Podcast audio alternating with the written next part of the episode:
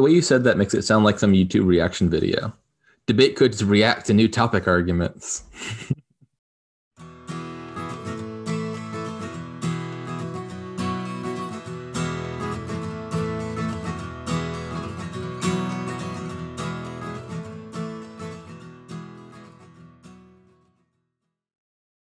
Hello, everyone, and welcome to Next Off, a Victory Briefs podcast. I'm Lawrence, joined by Chris and Jacob. We're a podcast discussing all things circuit Lincoln Douglas debate, and we publish new episodes eh, whenever we feel like it, I guess. Um, this is our 10th episode where we'll be discussing the laws topic and uh, our reaction to it, especially given the Blake and CPS tournaments that just happened.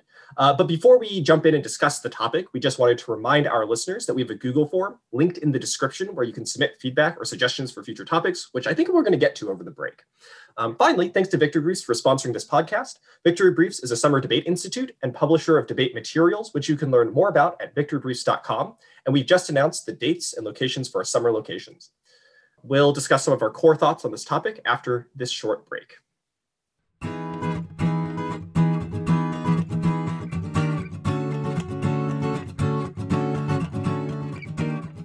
Okay, so unlike, I guess, uh, some of the other episodes where we've discussed the topic, some tournaments have already happened, uh, most notably the college prep tournament and the Blake tournament. Um, and so I guess this will be less of a sort of traditional formal topic analysis where we go through like definitions and arguments and, and like some of the core topic controversies. And instead, it'll mostly be, I think, you know, sort of reaction to some of the arguments that have been read this last weekend at the tournament, as well as sort of predictions as to future directions for where this topic will end up going. I guess a good place to start then is perhaps just like maybe the you know what the topic means uh, and how it's been interpreted and perhaps some misconceptions in how it's been misinterpreted uh, regarding the sort of relevance of the definitional debate over what constitutes a lethal autonomous weapon. I feel like I've t- i talked a, little bit about this um, in my topic analysis for the briefs but i think one of the mistakes that i think people are making although i'm sure you all you know have different thoughts and perspectives on this is that a lot of people are interpreting this sort of definitional dispute over what constitutes a lethal autonomous weapon because you know it's not really clear what they are given a lot of ambiguities that are sort of inherent in trying to define what autonomous really means. And they've i think mostly decided to interpret this as a topicality issue um, sort of an issue of like what you know weapons the affirmative is sort of allowed to discuss within the bounds of the topic, and sort of less of where I think it actually matters, which is a sort of substantive concern over the challenges of defining what a lethal autonomous weapon is and how that affects the efficacy of a ban. And so I don't really want to rehash my entire brief here, but I was just like wondering what your all thoughts on um, sort of the relevance of the definitional dispute slash ambiguity is to the topic and how it plays out. Uh, yeah, I think I'm in agreement with you on that. Uh, I've already seen um, at the, uh, it seems like a lot of people are, are reading this as like a spec shell, and I assume that's not motivated by like people's genuine concerns that the topic needs to be more specific so much as like debaters are lazy and want to recycle their spec shells and just cut like one new card for this topic. Uh, but I don't think that's really the way to go about it. Um, like if the AF were to stand up and say like very explicitly, like, I don't know what this term means, I can't really define it clearly, but we should definitely create a, a legal ban on it and draw the line here. That doesn't strike me as like a like a really strategic AF, some strategic AF. And so like it has, has like to clearly define what LAWs are and how like a how we could like legally demarcate those. That seems more of a problem for the AF than than a than a benefit. So I don't think it's really unfair for the AF not to specify. I think it's more so like unstrategic for the AF not to have a good definition of LAWs. There is a lot, a lot of literature in the context of like like people who disagree with a ban on LAWs making this exact argument as like a substantive challenge to the ban. Like we couldn't really pin this down, which means it wouldn't effectively uh, lead to like you know banning all the things we need to ban and be circumvented that sort of thing. And I think that's a, a much more substantive way to raise this sort of you can't um, define LAWs clearly objection because like specification is like never a good or persuasive argument. Yeah, I guess I'm a little bit more sympathetic to it on this topic maybe than than you are, Jacob, because I do think for a number of the arguments the negative is making, where you draw the line on autonomous weapons could theoretically matter to whether those are relevant. And AFs who are super ambiguous, but then are able to sort of make things clearer in the 1AR could be a real big concern. So, the, one of the debates in the literature on LAWs is where you draw the line between human in the loop, on the loop, off the loop, and like where on that spectrum they become autonomous. And a lot of the uh, you know systems negative evidence talked about being good and effective maybe falls on the wrong side of that line for some people. So if the AF is able to, and the 1AR say, whoa, like, sure, this drone technology is great, but it's human, like in the loop or on the loop, and that's not an autonomous weapon in the 1AR, that could be pretty devastating. So I think trying to get some clarity on that makes some sense for the neg, depending on what their their basket of arguments is. The way I would think about it is this is so supposing the AF hasn't like defined anything in the AC, I, I think at that point it, it, it makes sense to say like the AF doesn't have just like a unilateral like right to define however they want come the one AR. Like you couldn't just sort of like LAWs are landmines now and just like that's the new AF, uh, and the next just like stuck debating the the land. Uh, I would think that if if the AF wants to argue that like the LAW should be defined a certain way in the one AR, they would need to have like a good definition and a reason to prefer that definition. You know, like if you were going to introduce like a perm to the counterplan sort of argument, you'd like read a card saying LAWs mean this, and you'd have a, a good reason for that. And so if you're the negative and you're hitting an AF that doesn't define, and you've got an argument that maybe hinges on how you define LAWs, I think the answer is just it should be incumbent upon you to have a definition of LAWs that says your arg is included. And then either that definition is a good and reasonable one, you can just win that that link to the argument. Like LAWs does include defensive weapon systems, insert defensive weapons DA.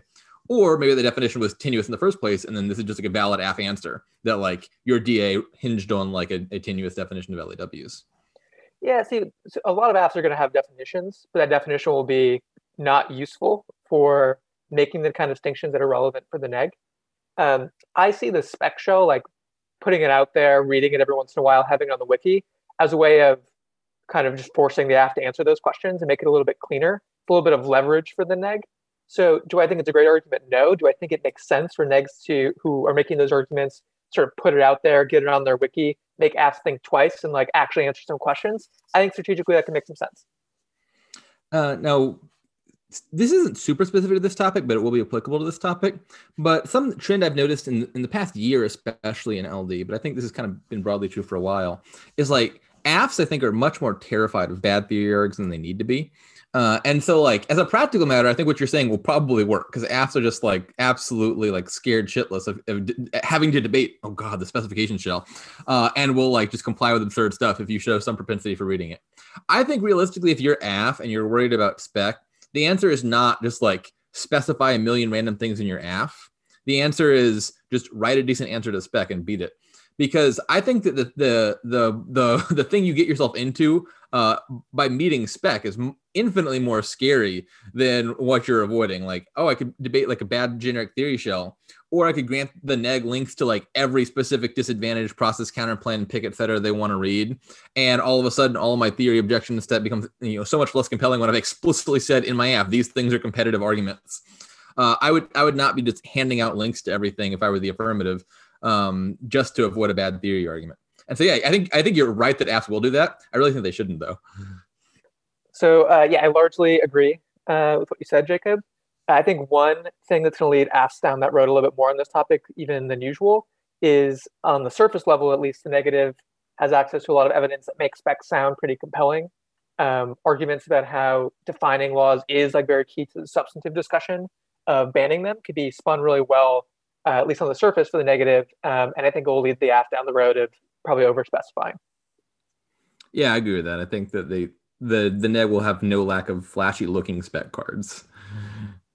I don't know if I've seen this happen yet, but uh, I, almost certainly this will inevitably occur where the neg will like read the definitions key on this topic as a spec argument. The one AR will kind of mishandle it, and then they'll get cross applied to substance in the two NR, which you know seems smart, but also like ew spec. So I don't know how I feel about it.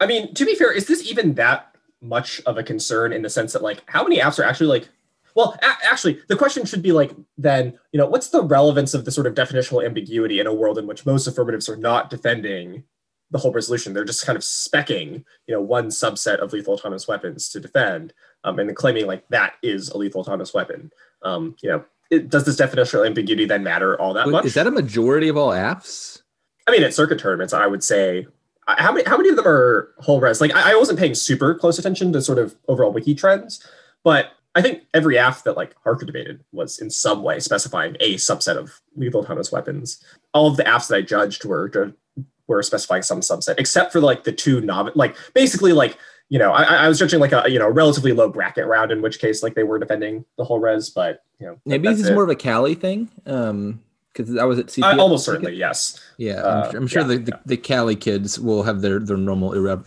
irreverence towards the resolution.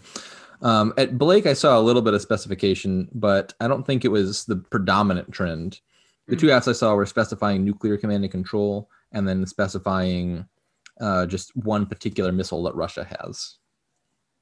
It's not, it's not really a missile, but uh, we'll, we'll get. Yeah, yeah, that's, sure we'll true. get It's not to about it's, it's like a like second. a autonomous underwater undersea vehicle. drone. Yeah. Um, it's got this torpedo aspect to it, but it, it launches missiles.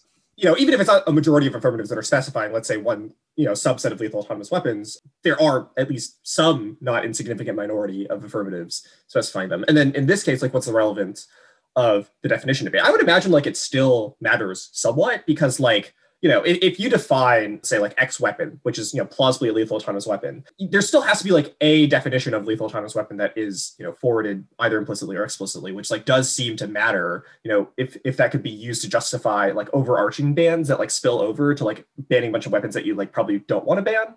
Um, or if it's like too narrow, then it just like ends up doing, you know, very little and like lacks very strong basis for like for for a, a strong legal basis for the ban. Um, Yeah, I, I think that's true. I think the definition becomes relevant even in a lot of the the purportedly sort of whole res arguments that people are making. So, for example, there's this accountability argument that's pretty common in the literature, like who is in fact accountable if something bad happens to the law, right? The question of whether uh, an autonomous weapon spans the entire sort of range from human in the loop to human on the loop to human off the loop does seem relevant to the question of whether accountability can be meaningful uh, in a world of law, right? It's much easier to imagine an accountability regime for human in the loop than it is for human off the loop, for example. Might be possible, but it's more difficult. So I think on the margins there, there's definitely relevance. I've got a, a bit of a long rant here, which is I think, and I'm not going to say this is true for every uh, AF that specifies, because um, it obviously seems possible that some good AFs might exist that specify. But my impression of everyone I've seen thus far is that they're all fake. And they are all thinking that they're getting around this problem of like LAWs is ambiguous. And they're really just making the problem like 20 times worse for themselves. Uh, because like just think about the problem that the the neg is raising here. It's just like how do you clearly define what counts as like an law in the first place? Like that's not like a, a well-defined legal we can't like pick and choose. Then apple replaced that with just like some new thing they they themselves have invented as like the specific thing we should ban so for example if like in a round i judged um, this is actually going to be picking one of uh, Chris's stu- students because y- y'all's y'all's team was reading this. So it's like just ban this one random like underwater vehicle thing that Russia's got, the status six, and there's, there's like all states should come together and just like ban the status six. What the hell does that mean? Does that just ban like Russia's the one named status six? If if China created like a, an equivalent or superficially different thing and did call it the status six, is that not banned? If Russia upgrades it and just calls it the status seven now, is that not banned? I don't know what it means to ban the status six in a way that's meaningful or solves anything. It- it's like if, if you just like or like tanks are bad, so like you just ban the Panzer or something like that. Like like it just it, I, I haven't the foggiest idea like how the AF answers this. Like it just it's like every problem of like how do you define laws becomes so much worse when you're just like ban this one random name of one random weapon with card zero saying this actually makes sense or could be enforced or wouldn't be circumvented Yeah, the, or anything. the language of a ban there makes it super. That does not make sense, one hundred percent. And making something that's specific to like one sort of technology that one country is developing, a ban that's international is also very strange. You ban capabilities, you don't ban, uh, or you can regulate capabilities of weapons. You can't ban like, a particular weapon type, like a like a weapon token, right? If you will, uh, doesn't make sense to me. Uh, it needs to be focused on capabilities that are constitutive of autonomous weapons. Yeah, I, I judge the staff versus just like a relatively local debater who she just had some like decent analytics on the case. She was like, this doesn't make sense. How do we ban this? Countries will just develop a different vehicle and call it the same thing. And the AF was just like, nah, fiat solves. And I I decided quite quickly that fiat did not solve and Well, so voted maybe- negative in this round. Maybe we should get into that discussion because I think that's a kind of a theme as well. The reliance on fiat uh, to sort of get around a lot of the sort of real problems that exist with uh, the idea of a ban um, in the literature.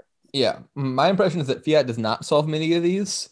Uh, not nearly as many as debaters seem to have been claiming that it solves. Like all, all that you get to assume is like, yes, like we definitively do ban this thing. Like we pass a law, like states come together and like sign a treaty where they like create a new ban or they work it into like the CCW regime or something to that effect. Right. And that doesn't mean that like every country now follows it. Like you don't just get to assume that like like if the NPT exists, no country like ever uses nukes anymore or something to that effect. So let's let's uh let's actually flesh that out a little bit because I can see a lot of people sitting right now being like, well, why not? Like if we have a topic like the federal jobs guarantee, and the neg was like, but like maybe after they pass the bill, they just won't do it. Um, people would probably see that as absurd. So what what's the difference? Yeah, or or perhaps analogously, like you know, states ought to eliminate their nuclear weapons or whatever. Like people were just like, oh, like eliminate, you know, clearly they just like vanish, disappear. You know, why, why, why does that assumption not get to exist on this topic? Yeah. Well, it also didn't get to exist on that topic. I, yeah, I don't think it got like, to exist on that topic. Egregiously well. overclaiming what they got to defend and just Agreed. like ignoring like most neg literature. Like I, I thought what debaters did to the nukes topic was absolutely horrendous. Like the best neg args, there were such good cards about security dilemmas mm. and that sort of mutual mistrust. And every app was just like, ah, fiat solves that. The transition. And negs were just, yeah, transition concerns. Negs were just like too terrified of being like, no, fiat doesn't solve to like actually read those args. And I was so sad.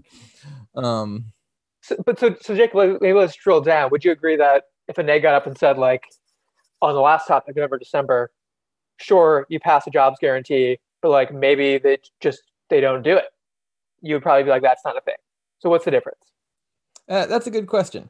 I think the important concern here is like like very fundamentally related to like what the, the agent of action is, right? Like with the the jobs guarantee, you've just got this this one country passing a law to make itself do a thing, right? That's no different than if I were like, you know, I'm considering whether I want to buy a handgun and I decide I think like handguns are bad, and I could just choose not to buy a handgun. And it seems pretty trivial that like if I came to the conclusion I shouldn't buy a handgun, I could then just of my own volition not do that thing. This topic, if you analogize, analogize it um, in a similar way to like individual choices, like where you imagine the states were just individual people, be like like should individuals in society come together and like like pass a referendum banning handguns, right? And what you're essentially fiating is like like every concerned individual should yeah they should totally vote for like a handguns ban and you know get that passed into law. But does that then mean you get to assume that like everyone now follows it that all those other people who signed the bill are totally going to do it? And maybe from your own perspective you could decide like yeah i'm, I'm totally going to sign this law and follow it but that gives you no reason to believe that like other people in general will. There's no sort of like mutual knowledge. Like fiat doesn't like make every state like, a function of a hive mind or something like that. And so even if like I genuinely believe that, and Lawrence genuinely believe that, and you genuinely believe that, if we don't know each other has that like deep genuine intention, then there's no like mutual trust there. There's no assumption that you can make that would allow you to just like fiat away or ignore relevant concerns of like our state's going to cheat and that sort of thing. So I'm gonna I'm gonna make two statements to back up what you say, and then one thing that pushes back a little bit, um, maybe from what a student would be thinking about this. So I think two relevant differences here between like a U.S. topic and this topic uh, would be one that domestic law is generally like self-executing, right? You pass a law, and that just means that it happens, right? The federal agency is kicking the gear, it happens. There's no like second step to that. Um, with international law, that's not the case right? You sign a treaty, you still then have to like implement that domestically through an entirely different legal process, right? It's not self-executing in the same way. Uh, it's two steps at least.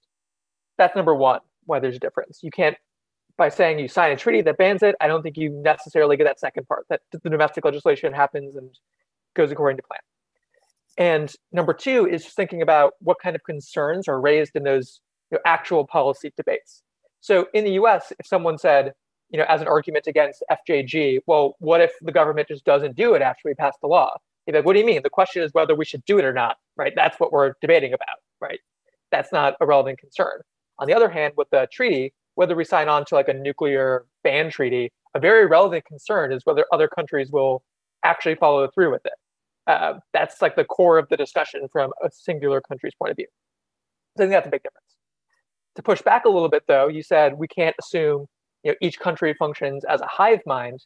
Well, why can't we assume that each country, right, that we're fiating each country individually, right? So you say like as an individual voting for referenda, you can sort of make the assumption that you're not going to buy a gun because you you know, voted for this thing. Well, why is it the case that you're taking the point of view of one country in a you know looking at all the other countries you know at, from the outside um, on this topic, and that you're not doing like each individual country on their own making the choice, and you're fiating kind of all of them at the same time, but individually.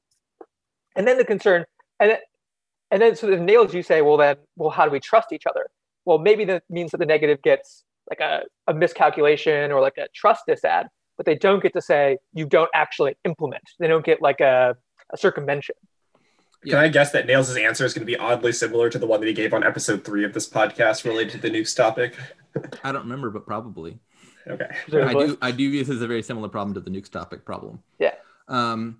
So uh, I assume this is not what you're getting at, but I guess a related concern that you know someone might also have is like, what if like we assume that like the UN or some like international body is like one big global agent? I'm going to address that really fast because that just came to mind.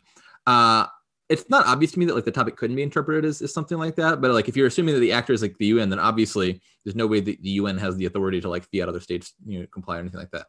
Uh, now your objection is more along the lines of just like, oh, we're assuming each individual state and each individual state could like simultaneously like pass this ban and also do that.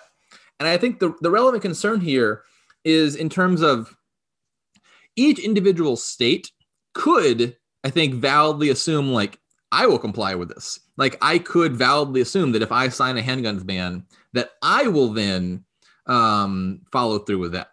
The problem is that for each individual state, the uncertainty exists for every other state.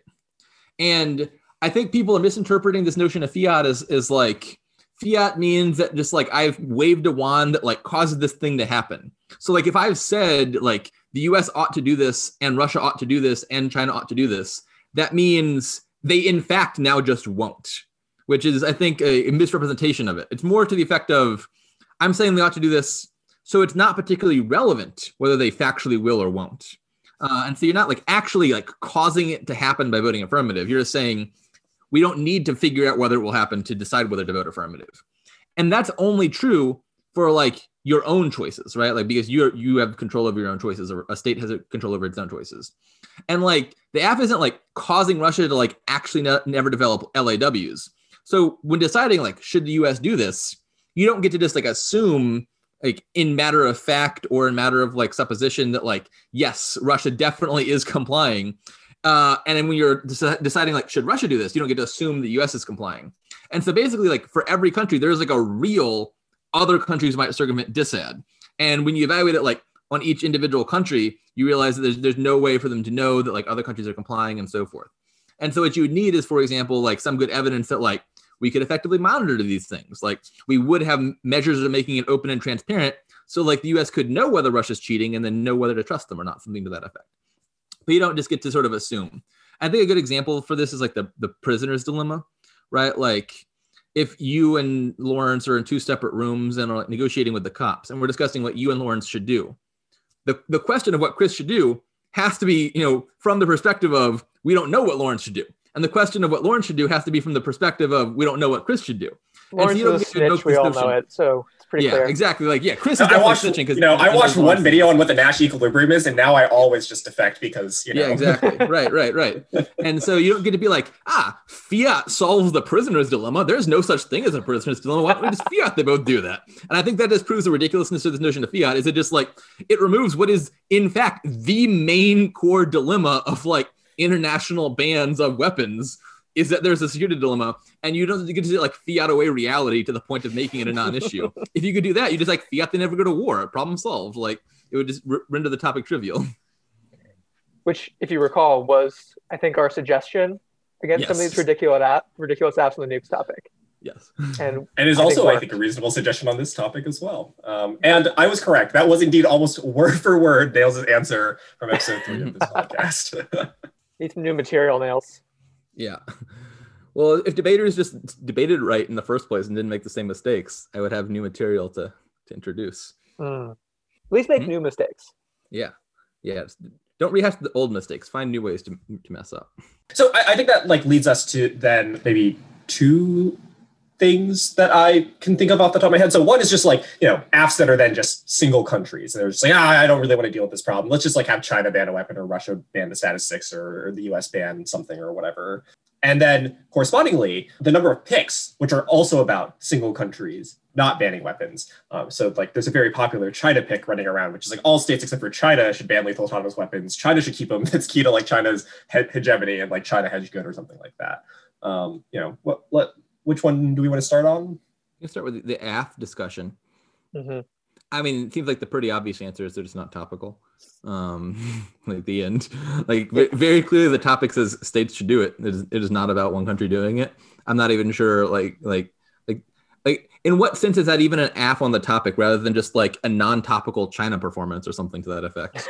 like you're not even trying to explain how you, you've affirmed the topic. You're just like I've got vaguely relevant literature. It's in the direction of the topic. You're just a K debater at that point. To be fair, Nails like I think I think our position on that is pretty clear. These are not yeah. topical. That said, yeah. there are giant portions of the country where judges yeah. are just going to ignore that. They're just going to be like yes. states, one state, whatever. It's fine. Yeah, I, I, um, just as a side note, the like amount of paradigms that are just like I categorically refuse to vote on equality is just like absurd. Like maybe you don't like it, maybe you like your policy debates, whatever. The fact that you would categorically refuse to vote an argument, absolutely ridiculous. Yeah, the this notion that like Californians speak English in a fundamentally different way than everyone else is is bizarre to me. But it seems to be that that the, the entire West Coast has just decided English works a different way than it, it very clearly does, and in a different way from they themselves very clearly speak. You know what I would actually really appreciate?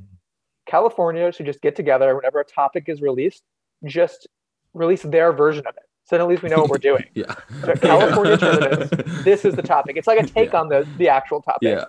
Um, yeah, one or more of the following states ought to ban lethal autonomous yeah, weapons. There you just, go. Let's just have California get on it. Yeah, I just I just judged a debate that I thought was very indicative of this, and it wasn't even a Californian. So I, perhaps being a little bit overly mean to the Californian specifically, because a lot of debaters have the same sort of fault.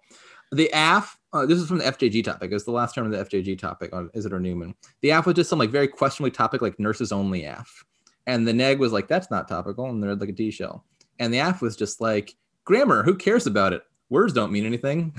and like that, that was their answer. They didn't, they didn't, even attempt to read a definition explaining how this AF met the topic. Like there's no definition of FJG introduced by the AF in the round. And there's like, I don't care about words. There's like exactly the sort of thing you'd expect like a, a wholly non-topical AF to say versus like T framework. And the 2NR stands up and is just like, gotcha. I'm not even going for like a like a semantics argument. I'm not even going to make the argument that this half has no relation whatsoever to the words of the resolution. It's not attempted to um, read a definition. I'm just going to go for like limits in the abstract are a good thing, and like my interpretation that has some passing resemblance to the resolution is like just more limited. And that's some that's the, some galaxy the, brain nonsense right there. The, the neg just thought this was like so strategic. Like, I've got you. I'm not gonna make the best neg argument that you have not even attempted to explain your relationship between the AF and the topic. And I'm just gonna talk about whether like big limits or small limits in the abstract are good. And I was just, it was just like, like what are people's conceptions of what like being topical means at this point? That it has no relationship between like your plan and the words in the resolution. it's just like some purely like unconnected question of like the subset of cases you've chosen is like a more desirable subset of the cases that I've chosen and not based on like what the, the topic actually says. Just so so weird to me to think that that is where we are at this point. All right, but setting aside these very reasonable and real concerns, uh, yeah, single country Fs. What does it even mean for a single country to ban something? Like, take the, the status six thing we're talking about in a second for Russia. Like, what is the difference between that and Russia just like not doing that thing? Like Russia is not like legislating that countries can't use this thing. They're just no longer doing it. I'm well, not even sure so, how these single countries count as like banning in any meaningful sense. I, I, I, can see a world in which they do count as a ban, right? So we we have weapons bans uh, sort of in law already in the United States. If you think about it, right? They just exist as like we define some sort of set of capabilities, and the military isn't allowed to develop weapons that have those capabilities. The development of weapons often happens kind of differently than, le- than legislation. There's not like a bill passed for each type of munition that we use, right? We give broad uh, authority and funding to the Pentagon, and they kind of do some things. Sometimes we say you have to do this and you can't do that, but they have a lot of discretion. So ban would just be you can't ever develop weapons that have these capabilities within the discretion that you have. Um, I think that does make sense. When it gets to like this particular missile with this name, then I think that your concern is real. So now, if I understand you correctly, the way you're interpreting this is like the AF is like an interagency thing. Like the the legislative branch needs to like prohibit the military from doing this thing. And yep. I could see an AF like that that discussed like maybe war powers or something. Like obviously setting aside the other topicality issues that make this independently bad, but like th- like that I could at least see like oh you're you're arguing for a ban. I have not yet seen an AF that looks like that. Like the legislative branch or the judicial branch needs to like hold the executive in check. They're just like this thing is bad. And so like I'm not sure in what sense these AFs are even pushing for like legislative checks versus like like the military just doesn't do this thing. Like what if the military just like stopped funding and chose not to do it? Uh, or has any defense of like that as a mechanism or anything like that. No AF has even attempted to like defend that that interpretation as far as I've seen. Not the ones that I've seen. Maybe there are that are like like legislative war powers in the United States need to like hey, uh, there's be like be re- resuscitated. And like this particular ban is key to do that but like that's not the ones I'm seeing. So there's actually there actually is some literature on this, uh, particularly in the context of the U.S. where basically there's articles that say the military is kind of doing this two step where they say like we we are de- we're not ever going to develop like fully autonomous weapons. Like don't need to worry about it. It's not a problem. Like we'll never do this and then in the background, they're doing a lot of things that look very much like that. And it's because they're kind of exploiting the ambiguity over what a law is, right? They're building out all these capabilities, but they're putting up the straw man of like what they are and saying we won't do them. And so clarifying that from a legislative point of view and putting real guardrails on the capabilities, that makes sense. I mean, wait, so Nails, like to you, the statement something like the United States ought to ban like flamethrowers is just like a nonsense statement to you? I mean, well, I assume that's like preventing individuals like Elon Musk from like buying their own flamethrower, which seems very different. But, but like, yeah, let's say like the U.S. you know actually signed on to the landmines treaty, right? We passed legislation that's like our military cannot use landmines anymore.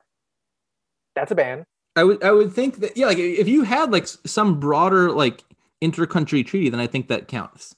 Like again, like analogizing this to like imagine like an individual, like if I was like I'm gonna ban myself from owning a handgun like in what sense is that different or better for me just not owning a handgun and that's the way i'm viewing these like single country AFs is it's just like like if one country is just like we're not going to develop this technology and the only constraint that prohibits us from developing this is that like until we change our minds and then just do develop it um so, then I'm not sure I, in what I meaningful sense it's a ban. I can understand I like if it's like an interagency thing, you're like this agency bans this other agency. I, I, then I think you you start to get there. But like the the key difference I think from like the the treaty versus just like this country decides not to do this is like there's some external mechanism that's going to like hold you to account, which isn't true if it's just like country decides not to use this weapon anymore. So I think there's there's a little bit more to it than that. and whether this actually shows up in arguments, I think is a separate question. But I do think like the framework of a ban versus choosing not to do something is a substantive distinction that makes a lot of sense. So, for example, in IR, you could say like the signal of that makes a big difference. The U.S. passing a law that says, you know, um, so for example, like no first use. Mm-hmm. If the U.S. passed a like a, a bill, right? The president signed it. It said no first use of nuclear weapons. That is substantively different than the U.S. just you know quietly to itself thinking like we would never use nuclear weapons first That is substantive that's a substantive difference.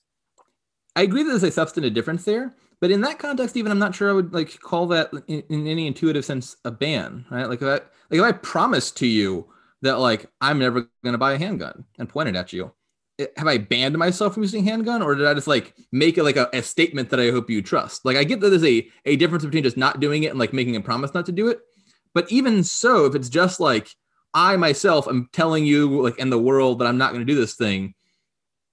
That uh, in and of itself doesn't seem to be the sort of thing that would con- constitute a ban, to my mind. Like, have we banned first use of nuclear weapons if we're just like declaratory policy? We're not going to do this thing.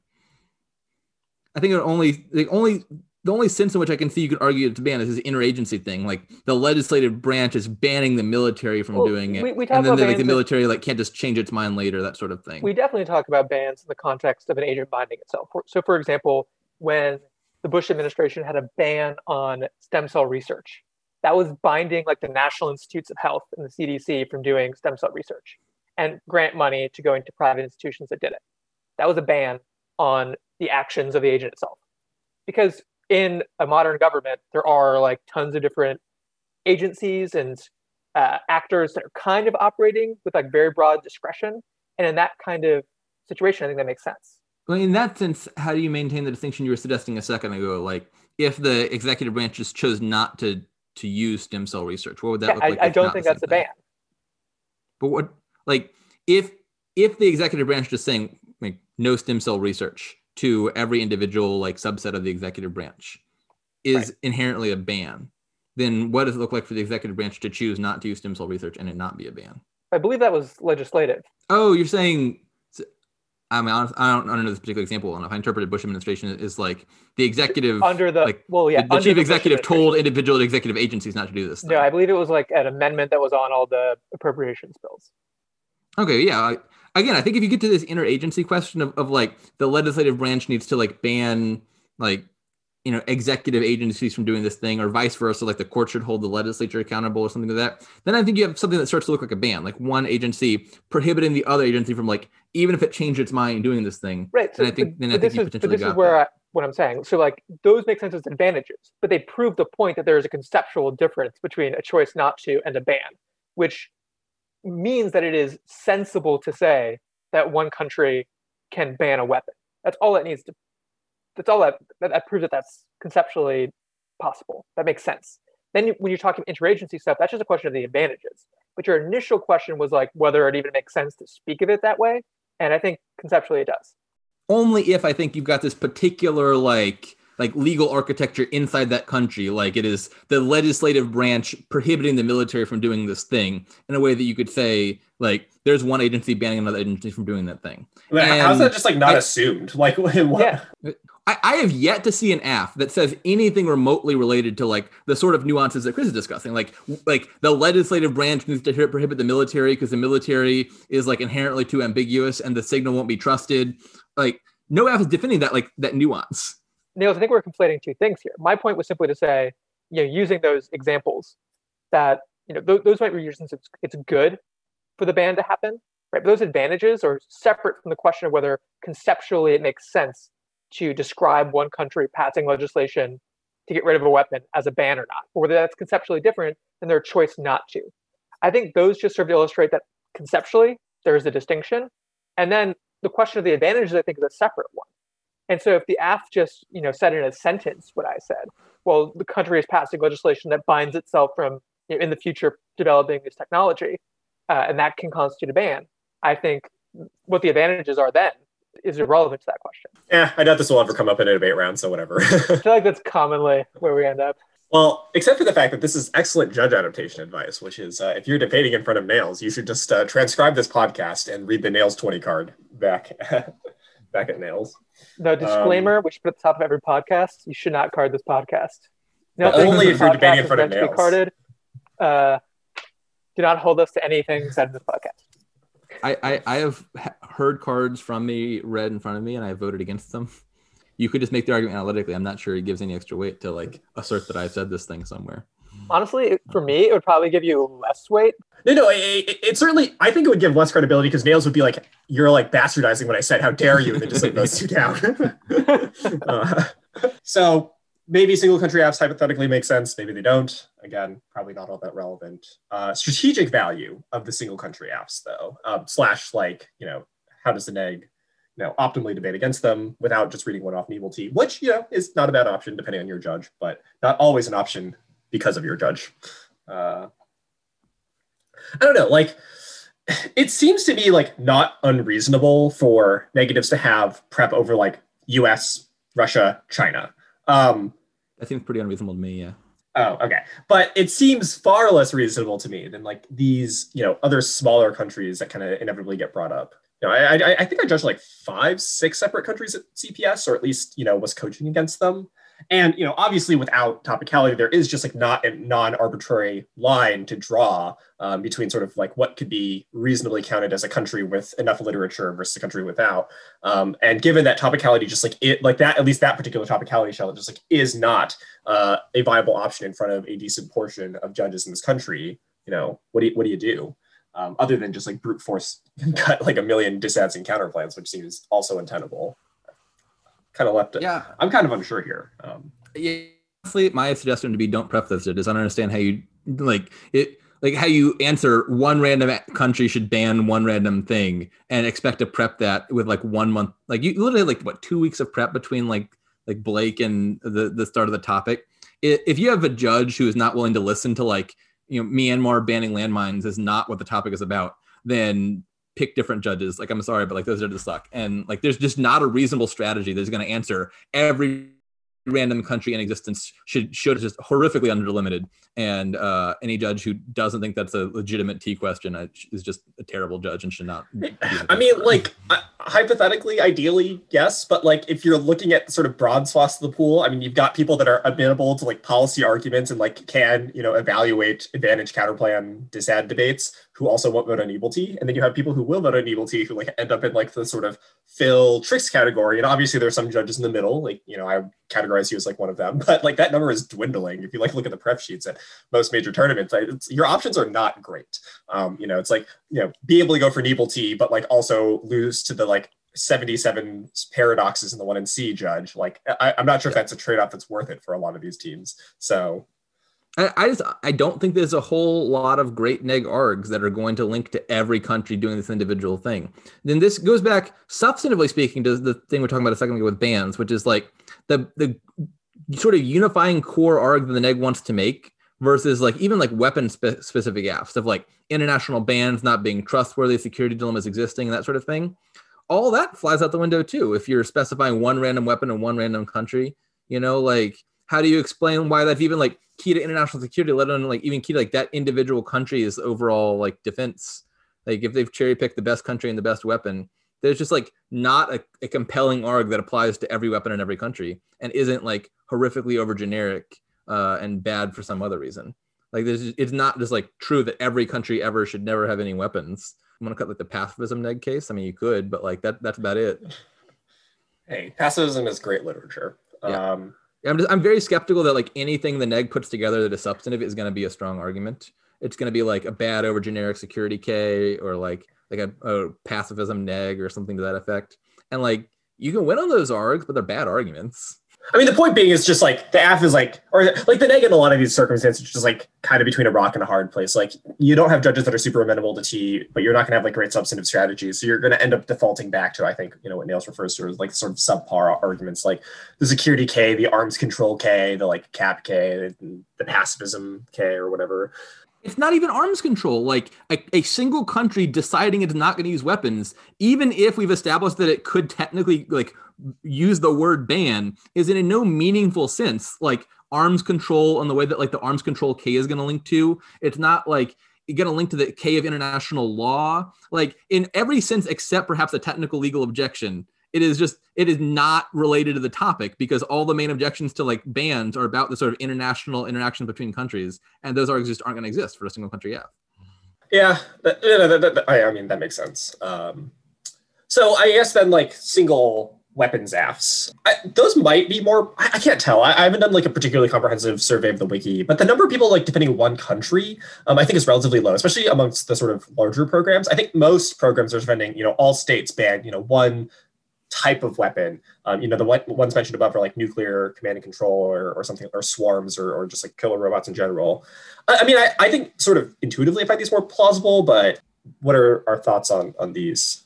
They um, obviously still not topical, but they do seem more debatable than like specifying one thing in one country. At the very least, you still have these sort of like international diplomacy sorts of questions that are going to come up, and this question of how you like clearly define these sorts of things that are, that's going to come up, and you could at least start to come up with like core neg generics that might apply to those. Yeah, it seems like the most popular um, one is like nuclear command and control. I think both Harvard Westlake and Harker, as well as a few other schools, have been reading it. I don't know what if it's being read at Blake. I wouldn't be surprised if it was, though. I mean, the, the literature for this seems great, and I think you know Tyson and I were actually chatting about this with someone else prior to this call, which is like you know amongst all of the non-topical laughs, this seems I think actually the sort of most reasonable one for most affirmatives to defend because even if it's not a plan uh, it just seems like it'd be a very common advantage read um, on a lot of polarized AFs, just like you know the like laws underlying. This is your school's AF, so you can probably answer this question better than I can. Yeah, because I judged this AF once, and the AF that I saw didn't have this thing. Um, but I'm, I'm not going to say just because this one AF didn't have it, it doesn't exist.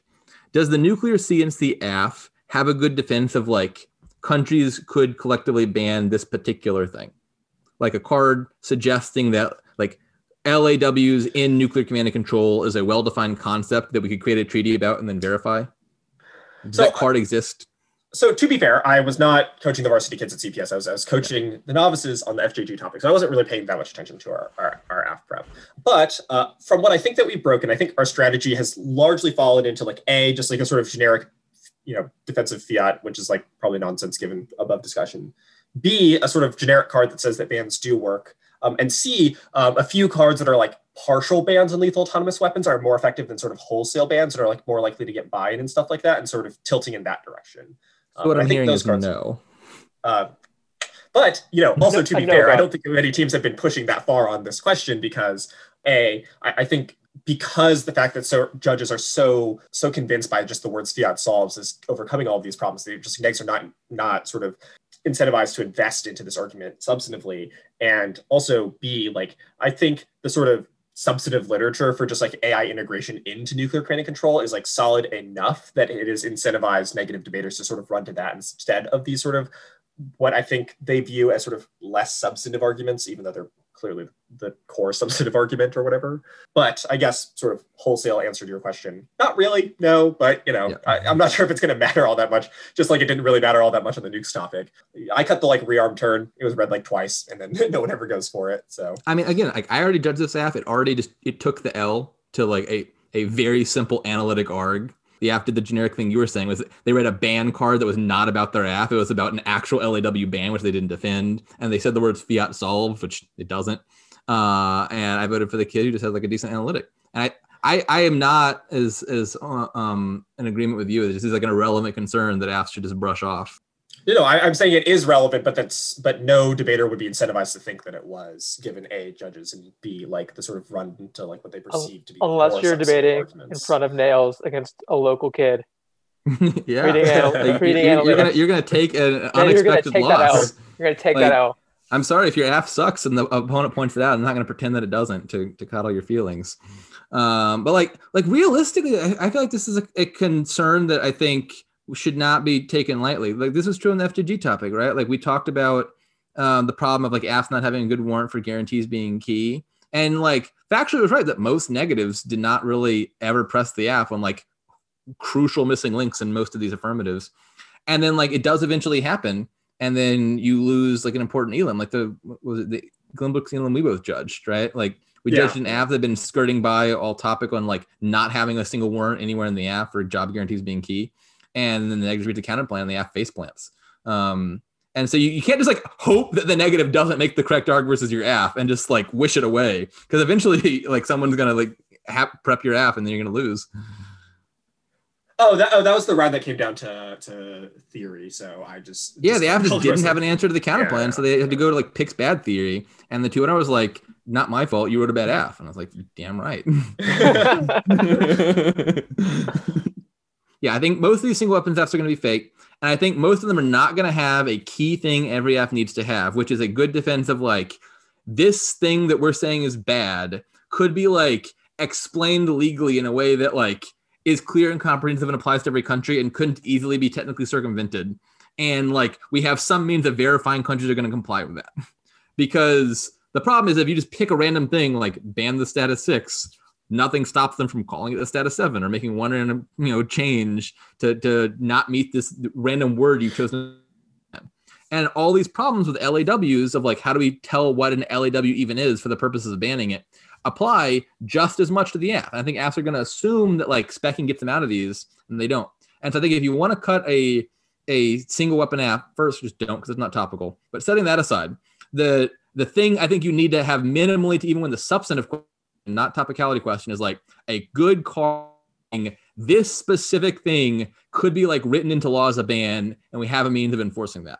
And I think most AFs that are going to exist are not going to have that card. And negatives should be prepared to just answer like you don't solve, and circumvention just makes this worse. Well, so flip side then, like, what do you think are the sort of best arguments against these negative objections that you view as so key?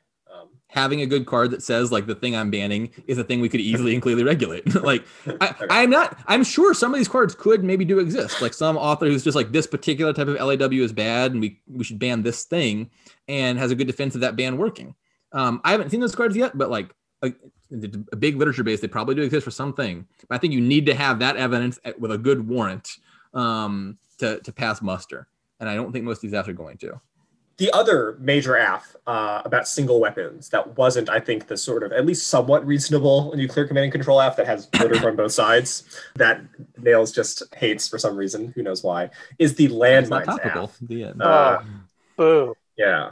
So I think I judged the landmines AF once, but we've certainly debated it more than a few times. Um, and I think we've won on T against it because obviously it's not topical. But I don't know, like the landmines AF, like apart from the obvious topicality arguments, just like, you know, can't defend a single weapon, but just like, how does anyone think that landmines are a lethal autonomous weapon? Like every 1AR counter interp card is carding the like redux of their position, which is just like if you define lethal autonomous weapons too broadly, like you might end up accidentally including landmines. So like let's make sure not to define them broadly. And they're like, is, so let's define lethal autonomous weapons broadly and include landmines. This is a key point. Any card that I've seen or I think you could theoretically find that actually says lethal autonomous weapon and landmine in the same paragraph is talking about the risk of being too generic in the way you define laws right? Like if we're not careful, we could include these things, which means this argument is like just facially ridiculous. So I'm not going to disagree here. I agree that the best definition of LAWs definitely excludes landmines. If I were to rank the validity of topicality objections to like an AF that's just like one country should ban landmines, it would I think that would be like a distant third behind no, you can't spec a country and no, you can't spec an LAW. Because there are at least cards Man. that exist, even if from people who dislike bans, that at least say mines are LAWs. And I agree those cards are not good. And like this shell is still well above that. the threshold they, of like true shell. But it but, like but the other the other two objections we already talked about, I think are just infinitely more compelling. Okay, two things. First, those cards, even the best of them, don't actually say landmines are legal autonomous weapons. they say we need to be careful or else they will be included right? Which is a warning against a definition that would include them, right? It is a card that says the definition is bad and you're reading it as your definition. So ridiculous. But second, strategically, I think that's a much easier argument to win in front of a broader array of judges than T. Like, oh yes, strategically, yeah. There's a lot of judges who are bad judges, and I I agree that like cut the superficially specific T shell to appease the judges who think that they're they have reasonable views on tea. Like I, uh, we've already hit this AF, already wrote that T shell. They already picked up one. I'm, I'm, I'm in agreement with you strategically that this, this T shell is probably the most strategic of the three. It's just it's the most false of the three, and it's just to assuage the the views of judges who have their their heads up their asses about the more reasonable T objections to this AF. Wait, mo- most false makes it imply like it is below, at least like questionably on the true false threshold. It should just be like the least true. I think. Yeah, I, I agree with that. Least least true. It is it is still I think correct. Like we're all in agreement. This is the correct shell. I just find that like like see, see, even for me, even for me, nails, mm-hmm. I agree, least true, but it's also more deeply felt. If that makes sense. Like if I'm judging a debate that is single weapon, I'm probably less annoyed than if I'm judging a landmines AF. And I think that matters. Mm.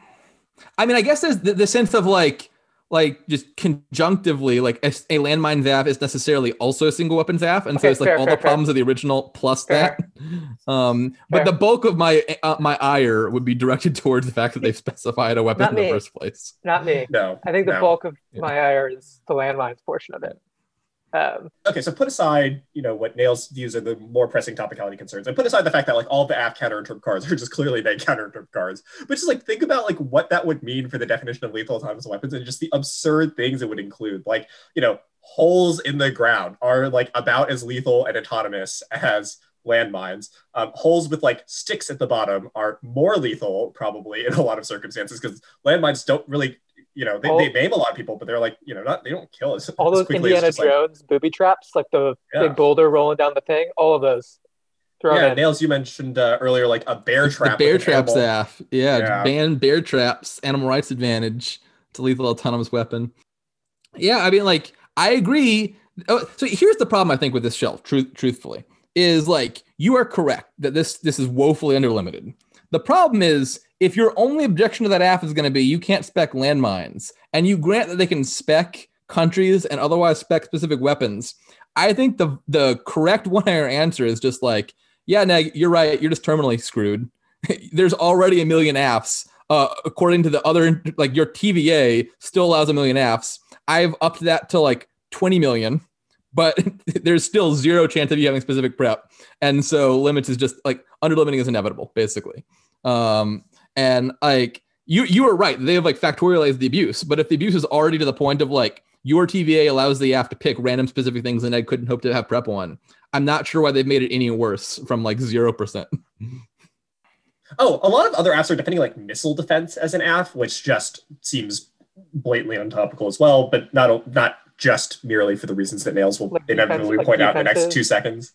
Yeah, yeah, like the defensive missile defense systems. Like I, I like judging, I like judging Iron Dome AF, and like the Neg stole, you know, well not stole, but I assume they purchased the briefs, but they they they took some uh, JDN cards from the briefs packet that were like oh, missile defense is a T, but like forgot to like highlight the part that said missile defense and just like just the bottom part of the paragraph that like defined what lethal autonomous weapons are, but like not the violation.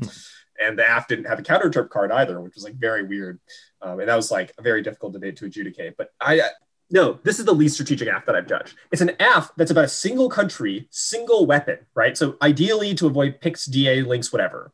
Then you read an advantage at the bottom that says this spills over to a global ban on lethal autonomous weapons, mm-hmm. and then the neg just gets all of it back. And I'm like, mm-hmm. well, they don't get the PICs back, but they get all the DAs back, and it's just like, F, what are you doing? Like, and I've seen this at least two separate AFs which read global ban advantages to single country AFs. And I'm just like, oh, what is happening here?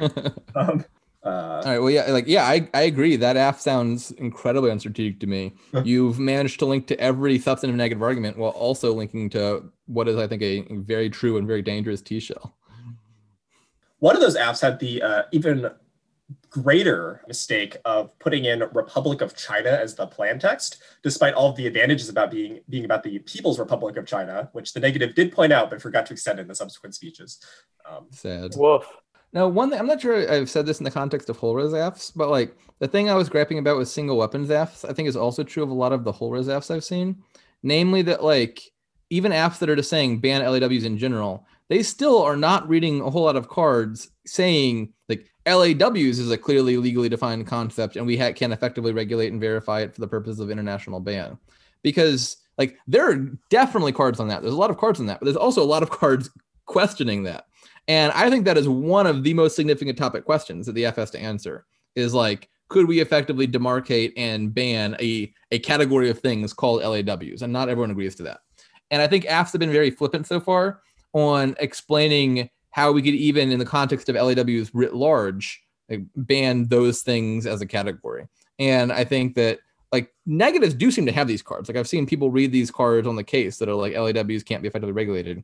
And I think AFs that are going to flippantly just be like, yeah, fiat solves are, are going to, going to, or ought to lose. I'm not sure what judges' views on fiat are in general, but like those AFs really ought to lose if they don't have a good defensive bans working. Fiat is not a good substitute for solvency evidence. Yes. I think I agree with you, Nails. AFs should have solvency. Yes. I, I would think that it goes without saying, but it seems One to go without saying in the AF, in most AFs I've judged. I mean, I guess this transitions nicely then into what I assume is going to be a shorter segment on negative arguments, because I honestly don't really have that many strong opinions. But, uh, you know, one of, I think, the stronger negative arguments that people aren't making is just about the sort of efficacy of, of a ban slash the ability to regulate it, not only given the definitional concerns mentioned above, not only given the sort of prisoner's dilemmas concerns mentioned, what, an hour ago at this point, um, but just like the sort of propensity of states to abide by bans and to like even figure out what the ban would encompass and how it would be enforced and all of these sort of relevant concerns. And then Nails, you mentioned earlier um, before this podcast that you thought that there was like something kind of going awry with negative strategy concerning these sort of bans fail type arguments and how it jives with the sort of more offensively worded like uh, you know laws good type arguments. Um, you want to elaborate a little bit more on that? Yeah sure. So i think that there's sort of two broad negative strategies that you can take versus the affirmative. One is to say like actually laws are great. Like in general we ought to have them.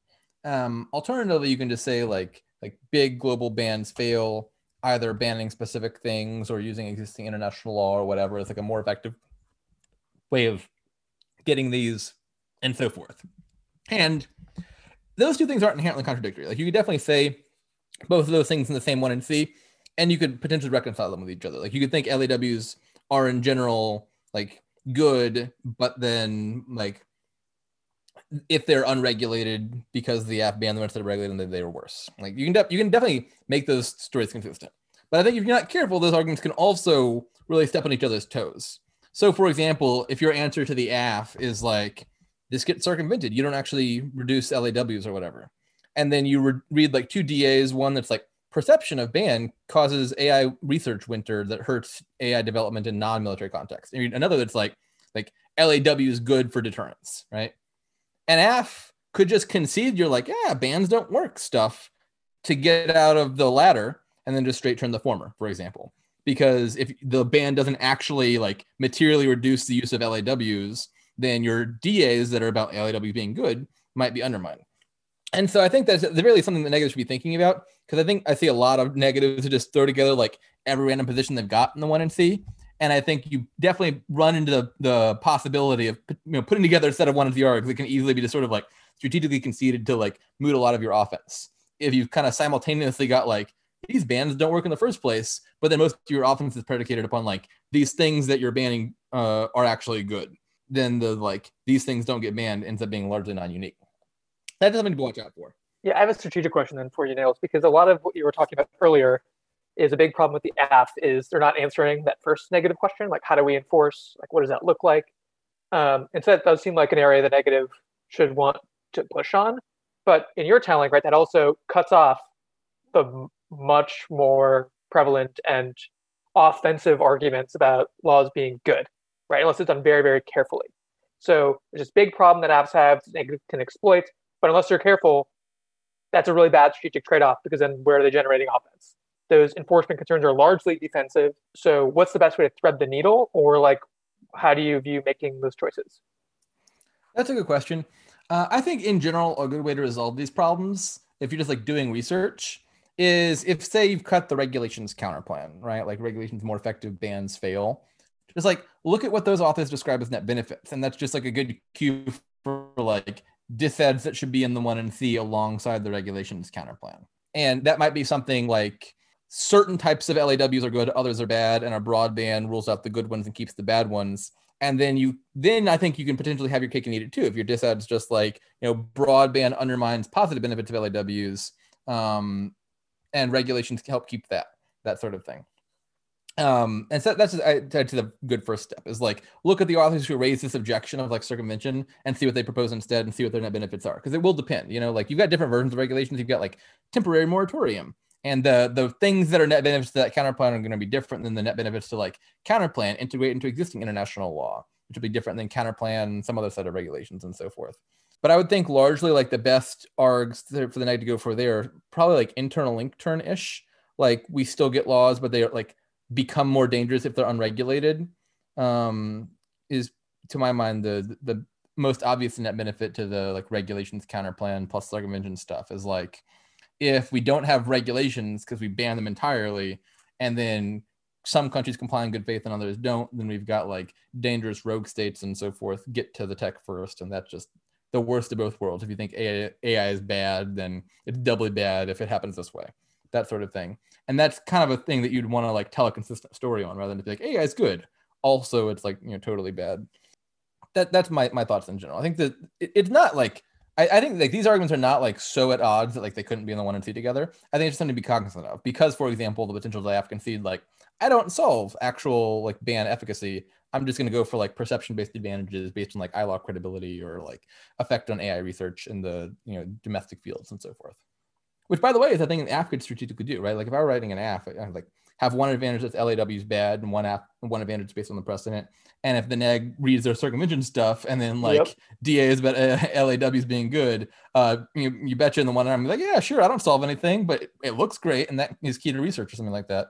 You know, there's definitely cards that say like banning LAWs actually helps rather than hinders civilian research because it like makes the things less stigmatized And so there's like good link turns to that disad, that sort of thing. And I'd, be thinking about that sort of thing if I were, you know, constructing an, an AF. Another net benefit that I guess is relevant. Um, actually, this is a, a big topic literature, and, and it's I guess it's first coming up as like a net benefit of this counterplan, but it's also broader than that. Is like just questions of like distinction and like abiding by laws of war and so forth it seems like one of the core net benefits of these counter plans is like if we think we're going to use them anyway, it's better to use them in a regulated fashion because then we can like make sure that the LAWs follow like Geneva protocols or whatever. Mm-hmm. Um, and that seems to be one of the core topic questions on both sides is like consistency of LAWs with like not killing innocent civilians and being proportionate responses and so forth. Weirdly, that AF, I, I feel like like a shocking, a absolutely shocking portion of the literature when in cards I've cut on LAWs is like very explicitly about like are LAWs consistent with just war theory and like Huge. international legal Huge. trends about like distinction and proportionality and so forth, such that like if negs in this topic reflected the literature bases, uh, which um, we all know they don't. But like if they did, I would think like a good three quarters of debates on this topic would be like big just war theory throwdowns. Uh, I expected that to be a portion of literature, but like my goodness, that is like the main question most people concern themselves with. And my impression is most debaters are like gross. I'm not going to touch that, but like that lit base is humongous.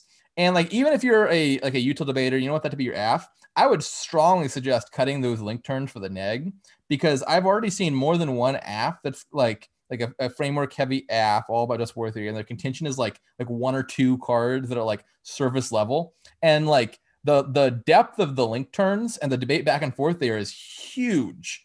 Yep. And you could easily punish one of those AFs caught off guard with just like no util framework, just like regulations counterplan and then like six minutes link turns to the case. I think is a devastating 1NC versus an AF that's like just war theory and then like insufficiently developed contention because the the I, I swear the, the cards on like LAWs do or do not comply with like the laws of war are like more plentiful than you could imagine. And you, you could cut more than six minutes or seven minutes worth of link turns to like those AFs. Agreed. Uh, I feel like I cut a decent number of those cards for camp, but they didn't get read all that often because everyone just defaulted to the, like the research DA. I don't know. I, I don't really have that many thoughts about neg arguments. Like I, I haven't really it's mostly just been AFs that I've just been kind of weirded out by um, so far. The one negative argument that I think stuck out to me as being very strange was the counter plan that only had like a single country do it that I mentioned earlier. Just like I think the key example here is China. So just like everyone bans lethal autonomous weapons except for China, um, and that's just like key to Chinese hegemony or something like that. And you know, on the face of it, you know, not only do I have strong doubts about the goodness of Chinese hegemony for obvious reasons, but I don't understand how that counterplan escapes all of the problems we listed earlier with a lot of these AFs. Oh, these these counterplans are faker than the fake AFs. Yeah. I, I guarantee I don't even know what the counterplan is. I'm, I'm sure this card this counterplan did not have a card saying like we, we could effectively pass and implement a ban that applies to every country but China, and countries yeah. would be like be okay with that, and that would not create any legal issues with the credibility of the scheme. I I think AFs should just like like be pressing the neg more on like the, the solvency of the counter plans because I think mm-hmm. that like negs get away with murder on just like asserting a counter plan and just like if the one doesn't say it doesn't solve, the two NRs can be like, oh, it obviously solves the whole case. They didn't say anything about it. But like they don't have a card in the 1NC that says it solves. If you've read a single card in your AF that says like a global ban is good, then you're already one card ahead of the negative on the question of whether the counter plan solves the cases effectively. And AFs should just, just be like, yeah, you might have a card that says like China should have laws. Do you have a card that says every country but China should, should ban laws and carve out an exception for China, and that doing so would not have any ramifications on the like effectiveness of the overall like treaty regime? So now I think this is this brings back a similar concern though that we talked about on the nukes topic. Well, most AFs are not in a very good position to make that objection because of what we've already said above, right? So you mm. haven't done those things, and then you're faced with that counter plan. What do you you you can't really say that like, because you too. Yes, that is a very good point, which is that these awful counter plans do effectively punish AFs that yes. instead of defending that they solve, just hint like hint their stat on fiat solving. Because if your only answer is like, yeah, fiat solves everything, then yeah, I guess the negative to like fiat, fiat solves everything. perfect compliance too. uh, the, yeah, if if the AF is, has already cheated, then they don't really have a, a, a, foot to stand on criticizing the negative here. I feel like the mm, the only other like set of negative arguments that stand out to me are are both the sort of a misapplication of sort of generic regulation slash advantage counterplans to like specific AFs. Like the amount of people reading like the Moeller and Simpson version of the counterplan that just like, you know restrain laws so that they're like in line with uh, international law that they're only used in circumstances where there's better than human performance. And like reading that version of the counterplan against like the nuclear command and control AF or like the landmines AF has just been like absurdly high. I'm just like what is happening here? And then b like the sort of reluctance of negative debaters to read i think just like bigger advantage counterplans that deal with these AFs like like i don't understand like why people aren't just like reading their nukes AF with one card versions as advantage counterplans to all these nuclear command and control AFs. Like the AF's like, oh shoot, nukes are bad. Like they might actually go off because the AI are dumb and don't know how they d- yeah. d- doesn't know like what retal is. it's just like counterplan, bad nukes, eliminate nukes, problem solved. Oh yeah, I did just pick on Lexington a second ago, so I'll, I'll compliment them now. I judged the nuclear CNC AF at Blake, and Lexington did read that exact strategy. There's like counterplan ban all nukes, and then they read like a DA, the AI Winter DA, like don't stigmatize LAWs, and like the AF did not have a solvency deficit of that counterplan. yeah. this is like a sort of that is utopian fiat, and it is not any more utopian than the AF uh, in that regard. And unfortunately, they didn't go for that in the 2NR. I, I think that's the move here, right? Against those yeah. AFs. I think that's the obvious choice. You just get yeah. to relitigate last year's topic with like an extra like speech advantage. Yeah. Why not? Yeah, I thought counterplan just ban nukes in the first place is, is, a pretty cheeky response to AFs that do that. Uh, yeah, I'm not sure what the AF says. I think they have to probably just like prep their link turns to the AI winter disad and collapse the straight turns because you've lost your AF. Alternatively, again, like it sounds like this card doesn't exist, but like if you had a good card saying we could effectively, you know, regulate LAWs and nuclear CNC specifically, you could also cut a card saying we can't regulate like nukes as a whole as effectively, and then just debate like comparative solvency. But my guess is the AF's going to say fiat solves, and then you know GG on counterplan solves too now. Um, I mean, uh, alternatively, like if the AF is like maybe a little bit more sort of strategic, like the AF is like actually not a deterrence bad, but a deterrence good advantage, which is just like you know nukes are key to deterrence, but like AI undermines that, um, and then like then you like might be in a worse spot, but still like it, it doesn't really take that much to read the like 30 second you know counterplan states ought to eliminate their nuclear weapons one card solvency card from their last year's AF highlighted down. You're assuming most AFs from last year had solvency cards which they didn't. But yes, if if, if those debaters had cut solvency cards last year, then they would make good counterplans this year. like, but again, not, not even a solvency card, just like just just just in like one nukes bad card that like vaguely asserts ban, and you don't need to debate it because the AF never has debated solvency in their AF. So again, fiat solves, like you know, who cares? Yeah. You don't you don't need anything particularly in depth there. It is also not obvious to me that a lot of these like one country or one weapon picks are competitive in the first place. Like it, it certainly is very obvious to me that states does not refer to literally every state. You know, it's generic, not categorical. Um, and even in the context of ban, it seems like there's very, very reasonable cards out there. You can cut them that say like bans can't have exceptions to them, such that banning a thing doesn't mean like literally the thing exists. And so I think a very good strategy versus a lot of these picks is just perm do the counter plan. Um, like states have banned LAWs if every country but China has, right? Like we say states have banned landmines or states have banned nukes or whatever in a world where like there's some exceptions for most of those sorts of things. Um, and so I think most of these picks should probably just like lose to one exception doesn't disprove general rule in the first place. And I mean that's that's true of most topics, and it seems true on this topic.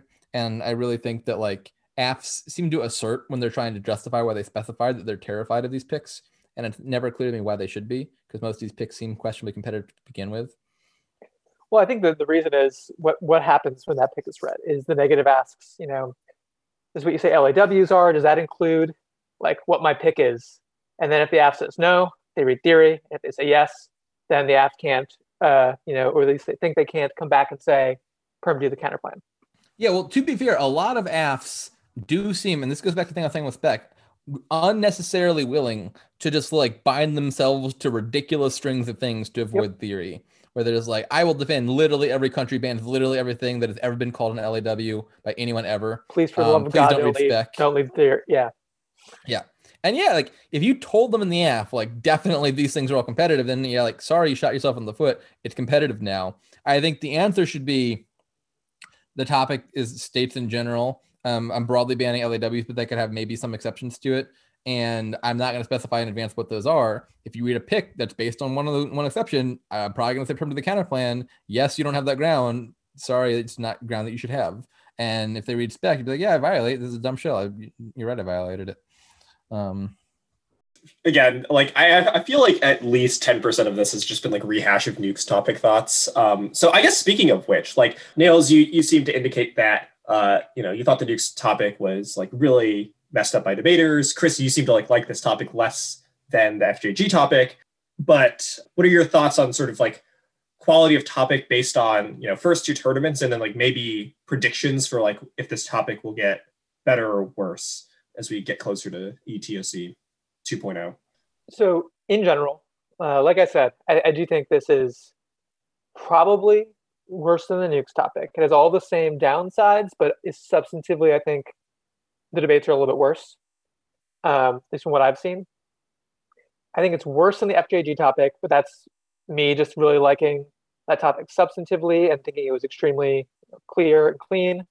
Um, again, whether that translated into debates, I think is a little bit more questionable. But on the other hand, I think it's definitely above average as a topic, better than most.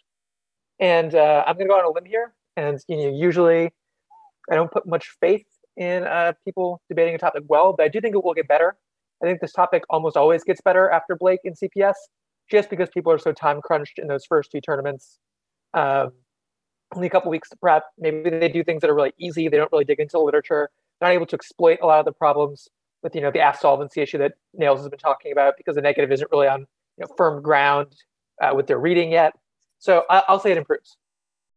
I think it compares favorably to my mind to the nukes topic. Uh, I agree that it has largely the same issues, but I think a larger portion of the best negative arguments on the nukes topic really hinged on you know those sort of security dilemma related things. And then there were a lot fewer people who were just like yeah nukes are great we should have them.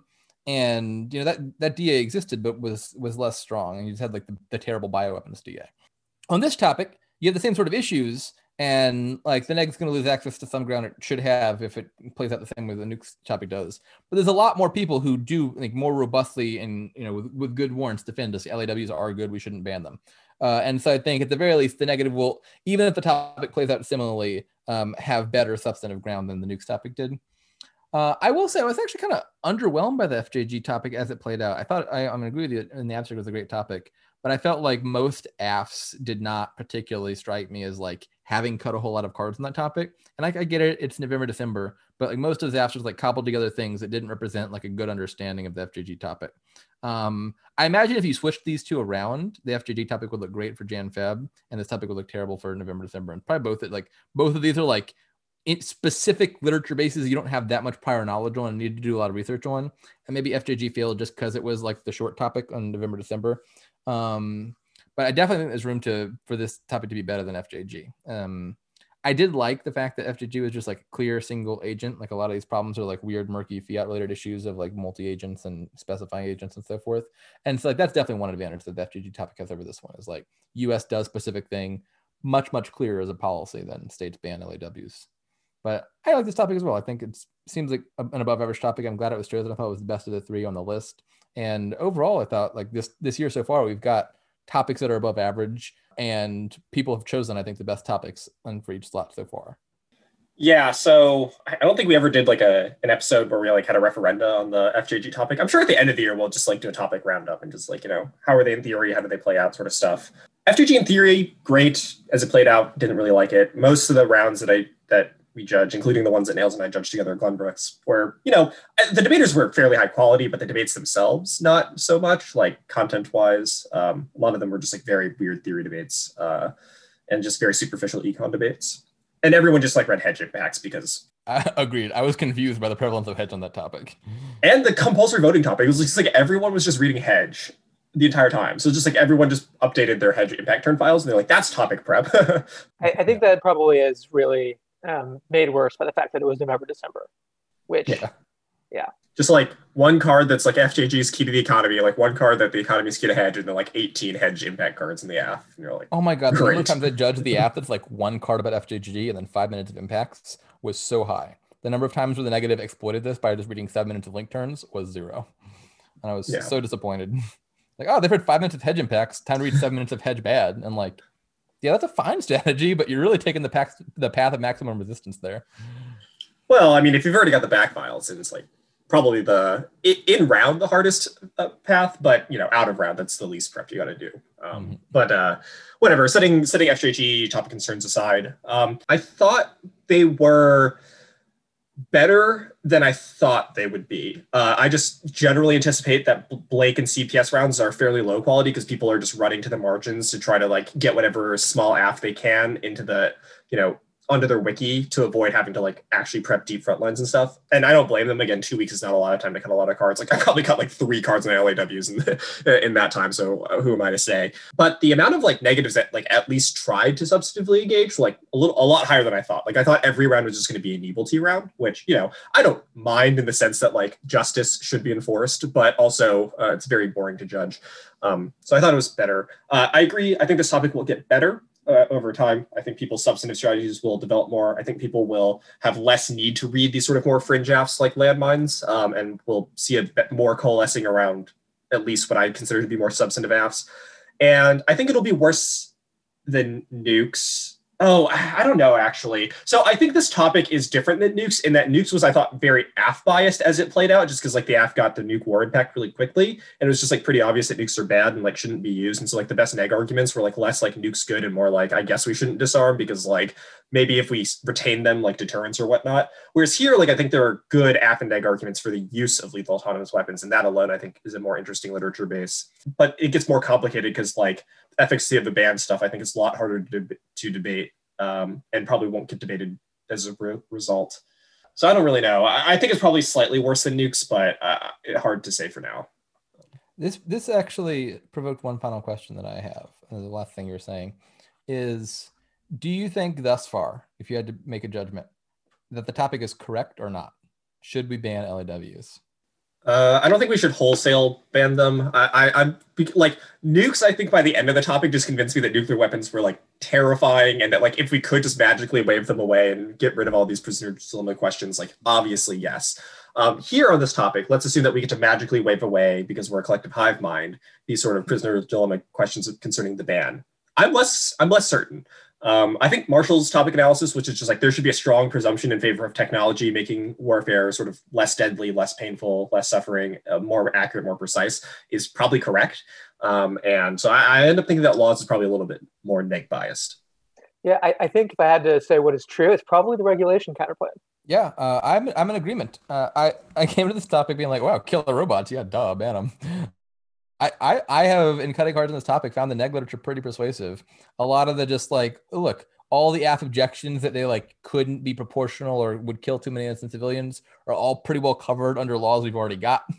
And yeah. there's plenty of potential for LAWs to like reduce civilian casualties and increase um, you know precision. And banning all of it removes a lot of the positive benefits. And that coupled with just sort of like a, a, a general like like you were saying the presumption that like a lot of this is just like the fear mongering that happens in advance of every technology that we always realize we were wrong about before. And there's just like no compelling reason to think like these random distinctions we're making up. Being a human in the loop is like super important. Like we don't think that we need a human in the loop of all sorts of things we do already in non-military contexts. Uh, and it's like, oh, we need we need horses driving the carriages or whatever. Uh, and I, I feel like that that is sort of like that framing plus you know sort of specific benefits of of LAWs for like precision and so forth seems pretty compelling to me.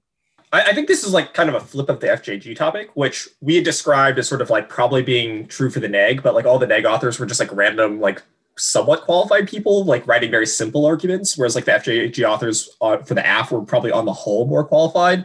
Um, Whereas I think on this topic, the balance of literature amongst like sort of qualified robotics researchers actually probably tilts negative. Like apart from like the very strong activists for the ban, like people working for, you know, campaign to stop killer robots or Human Rights Watch, it seems like more people like interested in sort of like IR, tech, AI, stuff like that seem to vote for the negative, which I think is kind of interesting as well. Yeah, the, ac- the academic literature, that's 100% true. On the other hand, like anything that is public facing that I've seen, like any like in foreign policy or foreign affairs or any magazine article. Super apt fear mongering. Yeah. yeah, I, I, agree. Like there, there, there's not any shortage of AF literature. You know, don't get me wrong. There's a lot of people and even a lot of like p- people who have like good paper quals um, supporting the affirmative. But in terms of like takes that seem like nuanced and well informed to me when I read them and the reasons they give for them, I'm much more persuaded by like the the neg experts on this topic, and the AF are largely seeming to be people who are like like very like like just like taking the the morally like right sounding position with less of like a rigorous defense of why that is you know either effective or good. And and so on top of all of those uh, you know, sort of qualification concerns, uh, substantive concerns, like then you price in the sort of prisoner's dilemma stuff again into these topics and i still think it leans neg because i could much more plausibly see like a coherent way in which states disarm their nuclear weapons but i, I just have no idea how you would enforce you know a wholesale legal ban across every state for every type of lethal autonomous weapon. Like the neg cards that are just like literally what is the difference between an unmanned aerial vehicle like a drone that has to be human controlled versus like one that has AI inside of it that can like selectively target. Like, how do you possibly regulate that? How can you tell? Like, what's the difference between you know a driverless car, like a self-driving car that you know just ferries you from one location to the other, and a self-driving car with a machine gun on top of it that just like wildly shoots into a crowd? Like, you know, it, how do you regulate that sort of stuff? And and once those I think are brought back in, I, I think this again starts leading back more towards the negative. This, by the way, I think is a very good strategy for the negative and cross examination is pressing the AF on these questions of like fringe examples of things that may or may not be LAWs. Because I think either way the AF goes, they get in trouble, right? Either they're like, ah, not all of the things count as LAWs, in which case they're raising major circumvention problems, right? Like we have a a robot that shoots whatever it sees as a human, and we've got a person like technically supervising it. Like there's a person who's just like looking at a monitor and like could potentially say no, no. Um, in which case, like, does that really stop any of the impacts? Maybe, maybe not. And you got good, you know, after them solve questions. Or if the AF tries to be very comprehensive, like, oh, we ban everything that like has the hint of an LAW to it, uh, so as to claim they definitely solve. Um, now you've got very real concerns. I mean, like the negative authors that are like these bans are super overbroad. You're killing everything that could possibly be like potentially good technology. When in reality, the things that are potentially you know harmful are just like a very small subset of them that are already covered by laws that exist. Uh, and then very broad ban is like even harder to all the like you crowd out positive benefits of technology, that sort of thing. And so either way the AF goes, you're gonna you're gonna be in a sticky situation. And so I think you know pressing the AF on how you effectively you know draw those lines is a, a very good point um, to start cross-ex with in a lot of rounds. All right, cool. So uh, when we come back, we'll do our conclusion segment.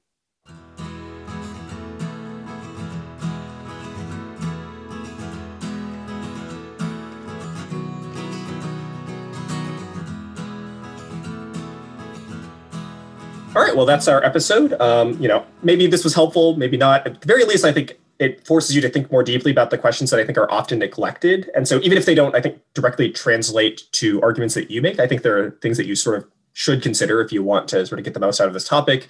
And if you want to adapt to nails as the judge, because there's a good chance you'll get them at some point in time. Um, and so, uh, also, please submit your uh, episode suggestions and your mailbag questions or your feedback with us, the, the form that's linked in the description.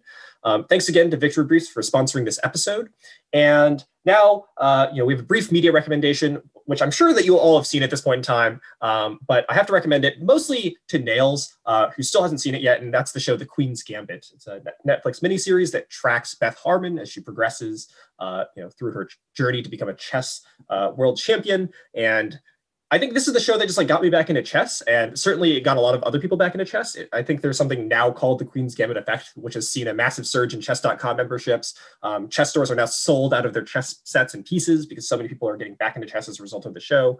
Um, and for me, like I've, I've just now been watching a ton of GM Hikaru streams on Twitch and YouTube because I've just gotten really back into chess, even though I'm still very, very bad at it and trying to learn. Um, but I thought the show was like really good. I think Chris, you've seen it too, right?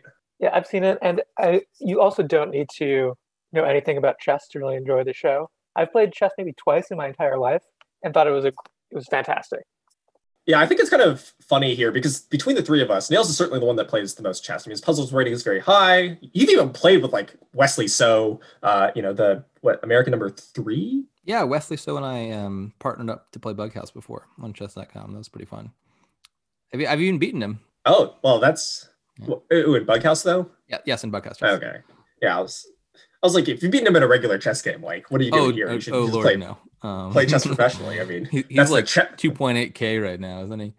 Um, but either way, really cool. Um, and and despite the fact that Nails is the one that spends the most time with chess, he's also the one that hasn't seen the show except for half of episode one, where he fell asleep halfway through um, and missed the rest of it, which is like so, so upsetting. But you, you, you gotta watch it. I think maybe that there's a correlation there because he's more into chess. He's like more wary the show is going to really be hard to watch. No, that can't wrong. be it. Because because all all of the chess players online, like all the chess streamers, which by the way, they're like an absurd number of chess streamers. I did not know that that many people mm. cared. Um, but all the chess streamers loved the show. Like most of them have watched it twice. Uh, they've reviewed it on their streams. They've talked about how great it is for promoting chess, and they talked about how accurate it is. I mean, like it is an incredibly accurate show because the main consultant on the show is Garry Kasparov. You know, the world. And every, I believe, every game that's played is based on a real game like a real historic. Yeah, game. and if it and if it's modified, it's modified by Garry Kasparov to make the game more yeah. interesting. Um, so little little fact that's debate related about Garry Kasparov is somewhere around 2017. I think it was the University yes. of Kentucky was the first first team to do this, but like the, the new democracy impact card that everyone's been reading has been like Kasparov 17 for a while now. That is Garry Kasparov, the former world champion chess player. After he left chess, he, uh, left left chess, he went into politics and has written a lot of pro democracy cards. I think he's very critical of Russia, the, the you know country that he formerly played for. He, like left the he like left the country, like defected and stuff, right? Yeah, yeah. yeah. Pe- people have been reading this Garry Kasparov democracy impact card for years, not realizing that it is from the former world chess champion. Like, not that that's super relevant to the quals, but I always thought that was really cool. Um, yeah. Yeah. If you, if you if you see the Kasparov card, that's that's scary. I I have one more uh, media recommendation that I think fewer people have probably seen because it's really hard to get. It's on like Apple Plus or whatever, Apple TV. Has anyone heard of the show Ted Lasso? Okay, so no. it is the best show ever based on a commercial, which I know is like a very low, low bar. But there was a Super Bowl commercial a couple years ago, and this, this is based on it. It's a uh, American college football coach who gets hired to coach a Premier League team, like soccer team in England, and it's super good, very enjoyable, very light. It's kind of cheesy, but it's really really good. I would I would recommend. Um, my recommendation, I guess, would be related to, to Larry's, which is let's say you've already watched Queen's Gambit and you're getting back into chess. My recommendation is looking at chess variants. I love love me a good chess variant. Um, the two I would recommend are um, Bughouse chess and Crazy House chess. Um, Bughouse is two on two chess, where um, you're playing versus one opponent and you have a teammate who's playing versus another opponent. And if either of you checkmates, you win. And the big difference is if you capture one of your opponent's pieces, you get to pass it to your teammate and they can just drop it anywhere on the board, literally anywhere. The only restraint is you can't put pawns directly in the eighth rank and like auto queen them. Um, and it's a lot. It, it's got more of all the good things about chess and fewer of the bad things. You know, there's less like boring opening theory. There's essentially zero draws. There's never an end game where you've just got like one pawn moving around because pieces never leave the board. They just you know move between boards, and it's a lot more aggressive. There's a lot more queen sacrifices and like bold attacking lines. And so like everything people I think like about chess and like like spectating about chess, I think is just like magnified by that context. And then Crazy House is like the one person variant of that, where it's you're playing one on one, but you still get the dropping pieces aspect, where when you capture a piece, you get to drop it back on the board. And so it adds a lot more aggression and a lot less like boring in game stalemate positions. And so, for example, I was just actually just playing in the the chess.com Bughouse World Championships in the U2000 division recently, and that was that was a, a whole lot of fun um, won 16 bucks. In fact, um, we came in third. I think he made it to um, semifinals. Um, is that correct? Yeah, like yeah. second we, seed. Or? Yeah, we, we, we were uh, second place. All righty. Well, that's our episode. We'll see you next time.